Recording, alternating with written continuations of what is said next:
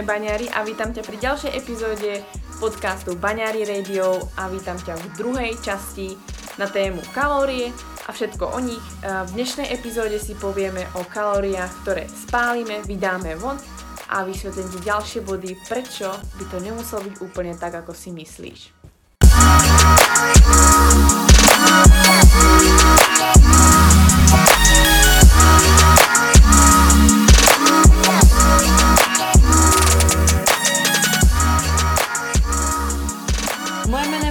A vítam ťa na tomto podcaste Baňári Radio, kde ťa prevediem témami, ktoré rozhodne nepatria medzi tie tradičné, ale je potrebné o nich hovoriť.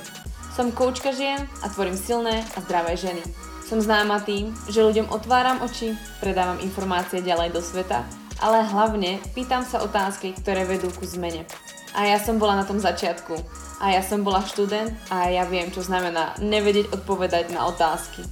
To som zmenila a práve preto vznikol tento podcast, aby som s tebou zdieľala moje znalosti a mindset, ktoré ma dovedie tam, kde som dnes, kde som šťastná a zdravá. Upozorňujem však, že tento podcast ťa môže urobiť lepšou verziou teba. Tak poďme na to, nie je čas strácať čas. Ahoj, vítam ťa pri ďalšej epizóde podcastu Baňary Radio a dnes sa budeme venovať téme kalórie von alebo kalórie vydané ktoré budú pokračovaním minulého podcastu, takže ak si predošlý podcast ešte nepočul, nepočula, tak bež eh, na epizódu predtým, vypočuj si ju, vypočuj si epizódu o tom, eh, ako je možné kalórie príjmať a prečo úplné počítanie kalórií nesedí alebo môže byť chybné. Vymenovala som tam vlastne 5 základných bodov, ktoré úplne nepotvrdzujú alebo nepodporujú teóriu, že kalórie, ktoré si vypočítané, tak aj naozaj príjmeme. V tejto druhej časti sa chcem naopak venovať tej druhej časti rovnice, ktorú už dobre poznáte. Kalórie dnu, kalórie von sa niečo rovná, buď ste v pluse, v mínuse alebo ste na udržovacom príjme. A v tejto druhej časti by som sa chcela venovať práve kalóriám, ktoré vydáme, pretože tak ako sú nejaké chybičky, je tam nejaká chybovosť v kalóriách, ktoré príjmame, pretože som vám to vysvetlila v prvom podcaste, aké sú tam dôvody, tak rovnaké alebo podobné dôvody nachádzame vlastne aj pri výpočtoch kalórie von. Opäť by som sa vrhla na 5 bodov, kľúčových bodov, ktoré by som vám pripomenula a naznačila hlavne tým a vysvetlila, prečo tie kalórie, ktoré vydávame, nemusia byť úplne vždy správne. Tak poďme na to. Ja by som asi rovno začala, aby sme nečakali a prejdeme na prvý bod, ktorý je veľmi dôležitý si myslím a to je si uvedomiť, že kalórie spálené, ktoré nám určujú, alebo ktoré sú určené v tabulkách, nie sú zás presné.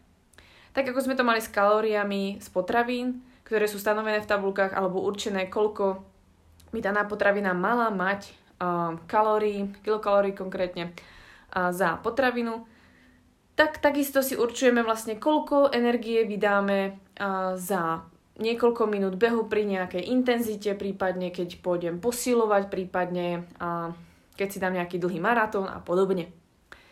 No a spôsobom, akým vlastne tieto informácie sa získavajú, tak je niekoľko. Buď máte nejaké tabulky, v ktorých je to nejak zosumarizované a môžete si nájsť, koľko zrejme vás bude stáť energie hodinový beh pri tej a tej záťaži, pri takej a takej hmotnosti, blá, blá, blá. No a to sa určuje častokrát tým, že e, sú stanovené nejaké štandardy vďaka priamej kalorimetrii. Priama kalorimetria prebieha tak, že sa nejaký jedinec uh, meria v uzavretej miestnosti, uh, ktorej vlastne podáva ten daný výkon a zistuje sa, koľko energie spotrebováva. Žiaľ, táto priama kalorimetria je veľmi finančne náročná a je veľmi nepravidelná, respektívne je veľmi málo používaná, pretože, ako som vravela, je veľmi finančne náročná. A vzhľadom na to, že sa moc často nepoužíva a každý sme iný, tak väčšinou sú otestovaní nejaký, nejakých pár jedincov, prípadne nejaký, nejakých pár štandardizovaných jedincov, Takže presne na vás sa to neurčí, koľko a, vyprodukujete vlastne energie alebo koľko energie potrebujete na výkon. A navyše aj táto krásna, tento krásny spôsob, ako môžete zmerať svoj výdaj, má nejakú chybovosť a to je 3,3%. Čož nie je moc, je to myslím si, že najnižšia chybovosť, o ktorej si dneska budeme hovoriť, ale finančne si to určite nedovolíte. Tak, potom uh, máme druhý spôsob, akým vlastne sa zistuje uh, trebárs, uh, koľko energie môžete spotrebovať a to je, že sa používa pitie vody s izotopmi, ktoré dostávate do svojho tela a následne tie izotopy dostávate za nejaký čas v nejakom množstve a von. To sa zmeria a zistuje sa, koľko energie zhruba potrebuje váš metabolizmus.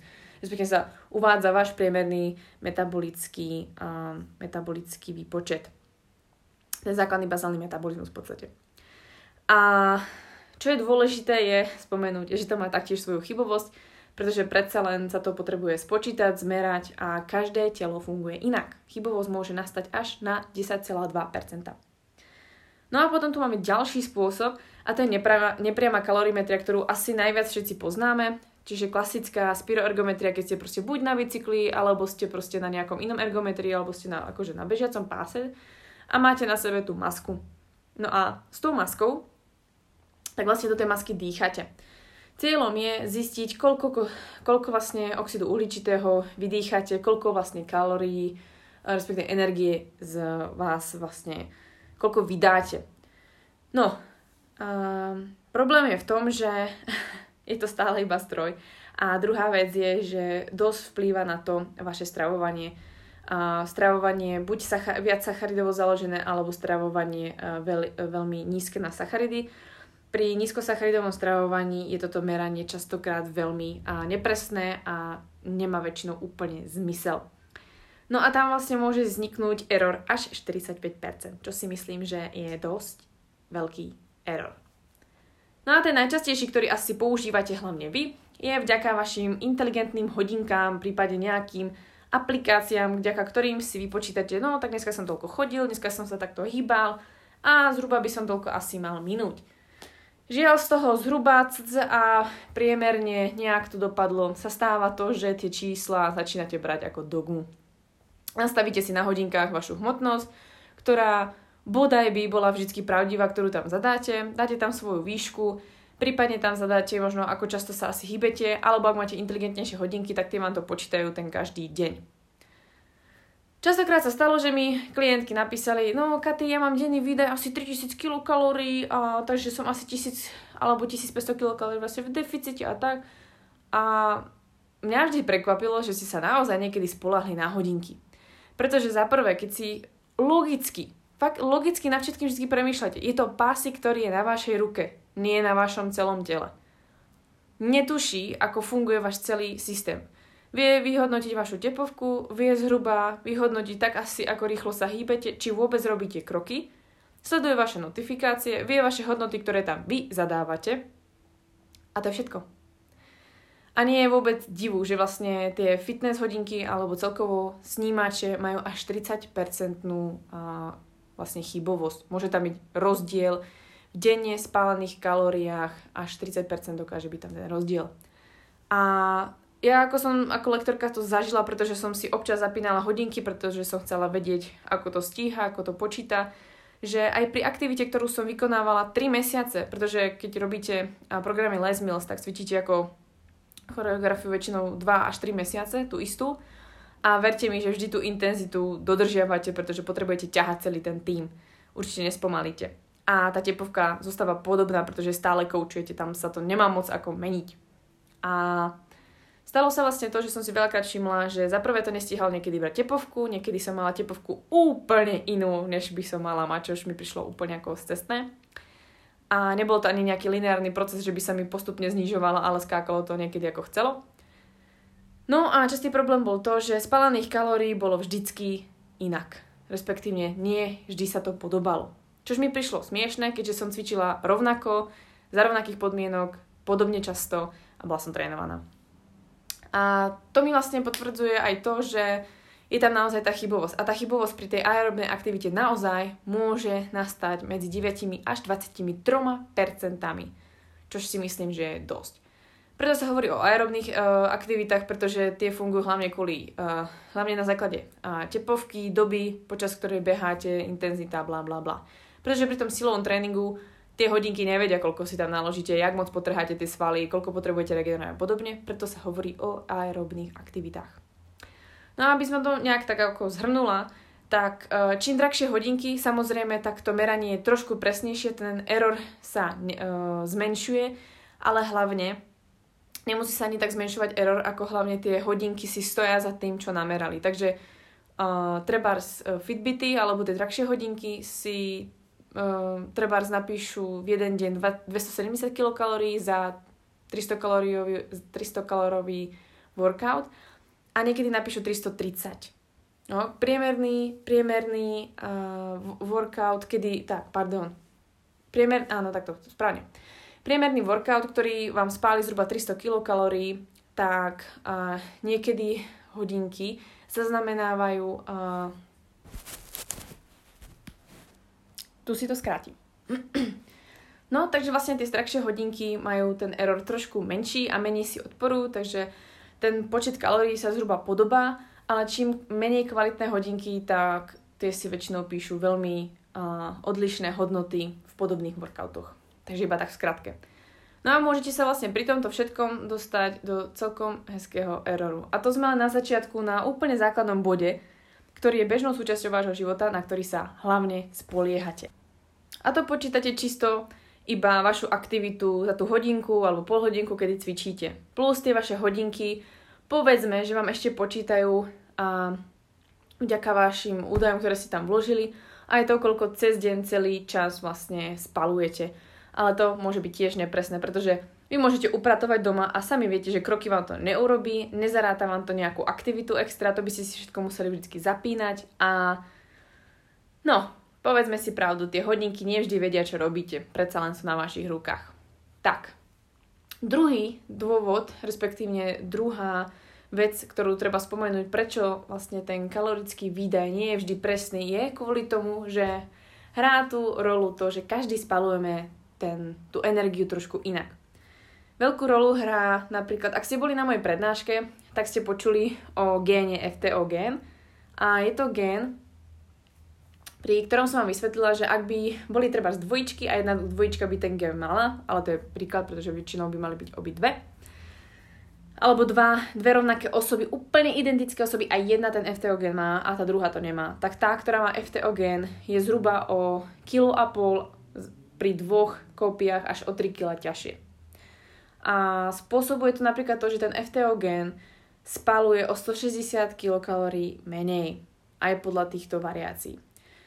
Uh, takže za prvé, tento gen spôsobí, že spalujete o trošku menej cez deň, než iní ľudia, asi zhruba o, tisi, uh, o 160 kilokalórií. Plus ešte, keď máte ten, tento FTO gen, tak vlastne vplýva to dosť na váš mozog a vy si skôr vyberáte nejaké potraviny, ktoré úplne nechcete dávať do svojej diety.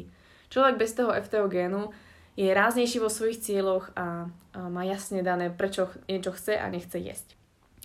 Ďalším dôležitým bodom je určite spomenúť epigenetiku.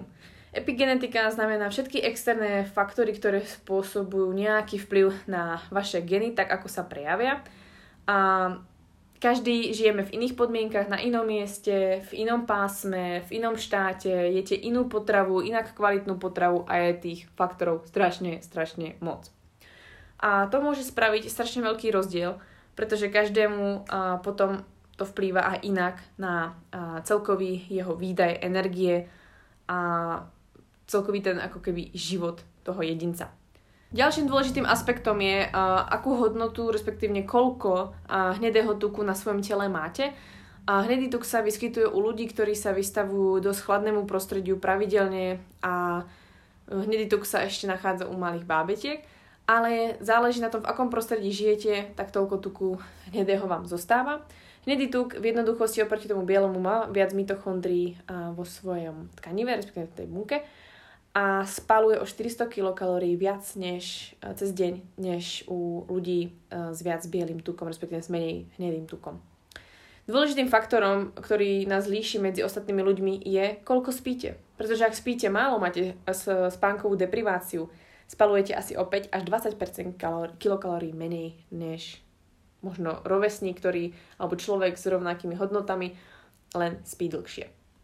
No a potom samozrejme, ak ste ženy, no tak samozrejme viete, pokiaľ teda máte skutočnú menštruáciu a neberete antikoncepciu, všetky ženy, ktoré, ktoré berú antikoncepciu alebo majú nejakú formu antikoncepcie, nemajú pravú menštruáciu. A tých sa to naozaj netýka. Táto informácia sa týka čisto iba žien, ktoré sú zdravé, ktoré majú svoj cyklus, pravidelne menštruujú a majú ovuláciu. A spôsobuje to to, že vám sa mení bazálny metabolický um, bazál, bazálny metabolizmus, tak? A spôsobuje to to, že pred uh, spustením menštruácie, respektíve krvácania po ovulácii, tak sa vám zvyšuje metabolizmus cca o nejakých zhruba 100 kilokalórií. Samozrejme potom po menštruácii vám to zase dropne a, a zase sa vám to všetko tak ako keby utlmí a máte o 100 kcal zhruba menší bazálny metabolizmus a zase po ovulácii sa vám to zase zvýši. No a keď to takto nejak sčítame, berieme v ohľad to, aký máte spánok, trebárs, aký máte menštruačný cyklus, či máte alebo nemáte hnedý tuk, alebo ako vplýva na vás epigenetika, či máte FTO gen, error tu môže vzniknúť až 20% trebárs. Tretí dôležitý bod, ktorý je potrebné spomenúť, je, že čo a koľko toho zjete ovplyvňuje, koľko kalórií spálite. Robil sa jeden výskum, kde sledovali zhruba 16 ľudí, ktorým na 8 týždňov naindikovali jesť o 1000 kilokalórií viac denne, než jedli kedysi. S tým, že nemali zmeniť žiadnu svoju pohybovú aktivitu, mali bežne žiť tak ako doteraz, nemali pridávať žiaden tréning navyše, žiaden beh navyše, pohyb a podobne. Jednoducho, jediné, čo sa zmenilo v živote týchto ľudí na 8 týždňov bolo, že jedli o 1000 kcal viac. No, a zistilo sa, že týmto vlastne potvrdili, že za prvé neznamená, že tak ako predpokladali, že budú jesť vlastne o 1000 kcal viac denne na 8 týždňov, že priberú o 8 kg, aspoň každý by mal pribrať zhruba 8 kg. No, ono sa to nestalo ani u jedného človeka a to je z toho dôvodu, že to, že človek je viac po nejakú dobu, neznamená automaticky ten výpočet, ktorý poznáte matematicky, aby to vyšlo, že naozaj budete priberať. Pretože za prvé záleží, čo konzumujete. Pretože ak jete napríklad prote- veľa proteínovej stravy, tak potrebujete strašne veľa, až 20 až 30% energie na to, aby ste ten proteín, tie bielkoviny spracovali. U sacharidov je to 5 až 10 a tuky potrebujú minimum energie, 0 až 3% Takže to je veľký rozdiel, ako sa stravujete. Druhá vec, ktorá je dôležitá, je, ako je to telo adaptované, akú má svoju históriu a ako funguje. Pretože najnižšia hmotnosť, ktorú niekto pribral v tomto výskume, bola zhruba pol kila. A najvyššia hmotnosť, ktorá sa dosiahla pribratím, bolo zhruba 4 až 5 kg. No, toto bol rozsah, ktorý vlastne za tých 8 týždňov ľudia pribrali. Nikto nepribral, nepribral očakávaných 8 kg. Čo tento výskum priniesol taktiež je, že a, snažili sa zistiť, prečo určití ľudia nenabrali, a, prečo respektíve všetci nenabrali rovnako a nenabrali tak, ako sa očakávalo. Prvá vec je, že každý sme prispôsobení a, na to, a, že keď navýšime svoj príjem, tak reagujeme úplne inak. Teraz si prosím vás, ženy, ktoré si myslíte, že ak priberete šalát, priberiete, tak si nemyslíte, že patríte do skupiny, ktorá priberie aj z toho. Nemusí to byť pravda. Jednoducho sa dlho podvyživujete a telo na to adekvátne reaguje, priberá. Ale, čo si im chcem povedať, je, že uh, zhruba povedzme, že my sme tú skupinu mohli rozdeliť medzi dvoch, dva typy ľudí, čož bežne sa dá rozdeliť. Sú to ľudia, ktorí sú prirodzene aktívni a ľudia, ktorí nie sú prirodzene aktívni. A ľudia, ktorí sú prirodzene aktívni, práve patrili medzi tých, ktoré najmenej a, pribrali. Pretože sú, a, často sa vyhýbajú sedavému spôsobu života, oproti tým, ktorí pribrali viac a preferujú radšej pohodlnejší život, majú po, sedavú prácu, chodia všade autom a podobne. To je za prvé, to je jeden návyk. A ten návyk si tvoríte niekoľko rokov, máte nejaký, nejakú životnú históriu, vaše telo si niečo pamätá, takže vie, čomu sa má asi prispôsobiť za nejakú tú dobu. Tým pádom, keď niekomu zvýšite príjem, tak niekto schudne, alebo respektívne dostane dostatok energie a pustí tuk, pretože nie je v strese. A niekto pribere možno iba kilo, dve, pretože zrazu telo sa reaguje, že a preboha, čo sa deje? A začína si ešte len na to zvykať. Takže každý reagujeme na to inak a hlavne je veľký rozdiel práve tá denná aktivita, ten need. Ten bol veľký rozdiel medzi týmito dvoma skupinami ľudí. Takže Pravidelne sa denne hýbte a bude to všetko lepšie a nemusíte riešiť nejaké kalórie. No a pri tomto vlastne treťom bode môžeme dosiahnuť error až 20%. Štvrtý bod, dôležitý, čo si myslím, je, ako máte históriu. To som vlastne pred chvíľkou načala. Je fakt veľký rozdiel, keď ste celý, alebo väčšinu vášho života, čo ja 10-15 rokov, máte tú istú váhu, ako keď behom 10-15 rokov tá váha ide od 40 cez 50, 60 zase na 40 a zase 60 a skáče to neustále hore dole. Alebo z 90 na 100, na 70, 80 a zase späť a nahoru a dolu pretože držíte diety. A je to veľký rozdiel, telo si to pamätá, je v chaose, nevie, čo sa deje a snaží sa prísť na nejaký vzorec, kde sa asi nachádzate. A keď si zoberiete takého človeka, trebárs, a, ktorý a, má nejakú nadváhu, obezitu a teraz sa rozhodne, že bude chudnúť. Tak jasné, že mu niečo proste podľa kalórií zhruba vyjde, povedzme, že váži nejakých 100 kg a jemu zhruba vyjde, že by mal jesť nejakých 2759 kcal, aby tú váhu, teda tú hmotnosť udržal. No takže si trošku uberie si stravy, aby začal chudnúť. Jemu sa to podarí, zhodí zhruba nejakých 10 kg, no a vlastne uh, zistil, že už toľko ani nepotrebuje jesť, pretože vlastne má menšiu hmotnosť, takže vlastne tú porciu si tak prispôsobí podľa toho. Lenže ide o to, že tento pán je v deficite oproti tej pôvodnej váhe, po, po, pôvodne, oproti pôvodne tomu, a, kde začínal nejakú dobu. A nebola tam doba, aby si to telo začal uvedomovať, že toto je to nové telo, ktoré má. A stane sa to, že telo si povie, no Ježiš, tak my asi hľadujeme, alebo niečo sa stáva, môžu sa vykolisať hormóny. A treba sa stane to, že pri vykonávaní nejakej aktivity to telo začína menej spalovať. Takže vy, keď príjmete treba tú danú energiu, ktorá už vám prislúša a na tú vašu hmotnosť, že už to není 2750 kilokalórií, ale keďže máte o zhruba 10 alebo 5 kg menej, tak už príjmate nejakých 2500-2600 kilokalórií, pretože to odpoveda tým tabulkám, tak reálne za to, že ste e, v deficite a svoju premenu svojho tela máte treba za posledný pol rok alebo krátku dobu, tak reálne vaše telo nebude toľko spalovať, pretože sa bojí, že ste v, v móde pre hlad. Alebo že respektíve je tu nejaký hladomor a nemáte dostatok energie. Takže tým, že vy budete cvičiť viac alebo sa snažiť, tak stále nebudete v tom, čo potrebujete. A to je práve ten problém. Že ľudia, ktorí prestanú nejakú dobu chudnúť, pretože začali treba v januári, a teraz sa to v júni treba sekne, tak nie, že by tomu telu dali čas, aby si zvyklo, aby sa naučilo, v akom novom tele je, dali mu nejaké udržovacie, nejaký udržovací príjem, keď už sme pri tom. No ale stane sa to, že ešte uberú, pretože to proste nejde, takže mu tomu telu dávajú furt, furt, furt, furt menej. A to telo sa stále dáva do tzv. módu pre hlad. No a tam vzniká tiež veľká chyba.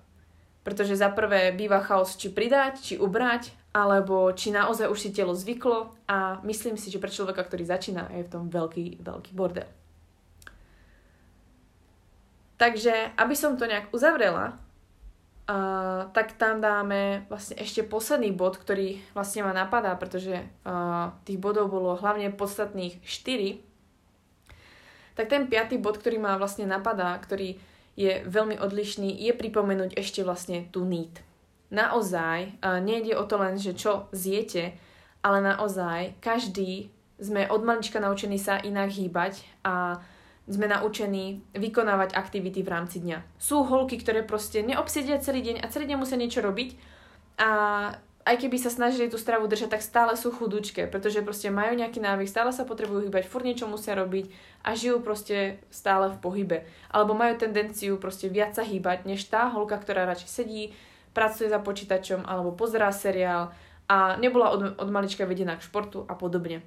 Toto si myslím, že je veľmi dôležitý a posledný faktor, ktorý treba spomenúť, že častokrát nastáva chyba, že ten kalorický výdaj sa niekedy uh, precení alebo moc podcení u ľudí, ktorí sú buď sedaví alebo nadmerne aktívni. Proste sa to zle nastaví, pretože zase, tak ako pri tom odhadovaní jedla, ako sme si hovorili, že koľko by ste si asi mali nabrať, keď je to lišička, tak to je to isté ako keď si má človek sám odhadnúť, aha, tak no dneska som sedela, ale včera som bola na, ko- na kolobežke trebárs, bola som na bicykli, bola som plávať, no tak včera som asi minula viac, tak si ten koeficient zvihnem, zajtra sa asi možno pôjdem tiež hýbať a je v tom strašný bordel a je v tom strašne veľa čísel.